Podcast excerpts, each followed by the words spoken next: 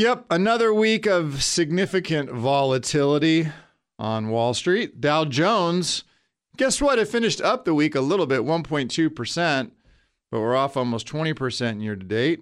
S&P 500, well, not as good, down 1.6%, off over 24% year to date, and the Nasdaq, which I know a lot of you own technology, mm, down 3.1% this week, off over 34% for the year.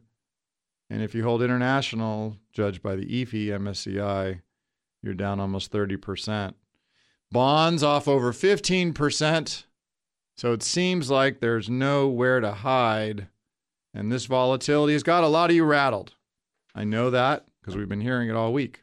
now, what happened this week and why was Thursday such a incredibly volatile day?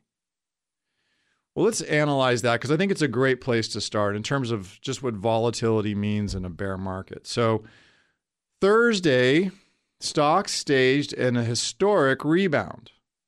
I was watching the market in the morning and it was down, went down almost 3% S&P 500 now is what I'm talking about.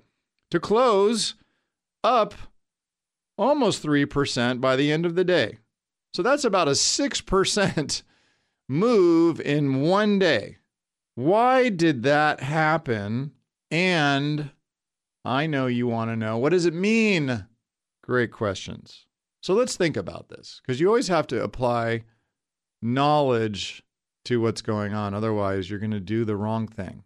It's that simple. So let's look at the reasons why Thursday was such a volatile day. First, positioning. You may want to write these things down. These are terms that we use on Wall Street, something called positioning. Now, funds, managers were positioned before Thursday for what we're going to call a hot consumer price index, CPI report. We're all waiting for that Thursday. So they were positioned, meaning they bought certain things to get ready for a report that would be hot. Hedge funds were extremely short going into that news on Thursday. Now, what does that mean? Well, when they go short, they buy things that are contrary to the market.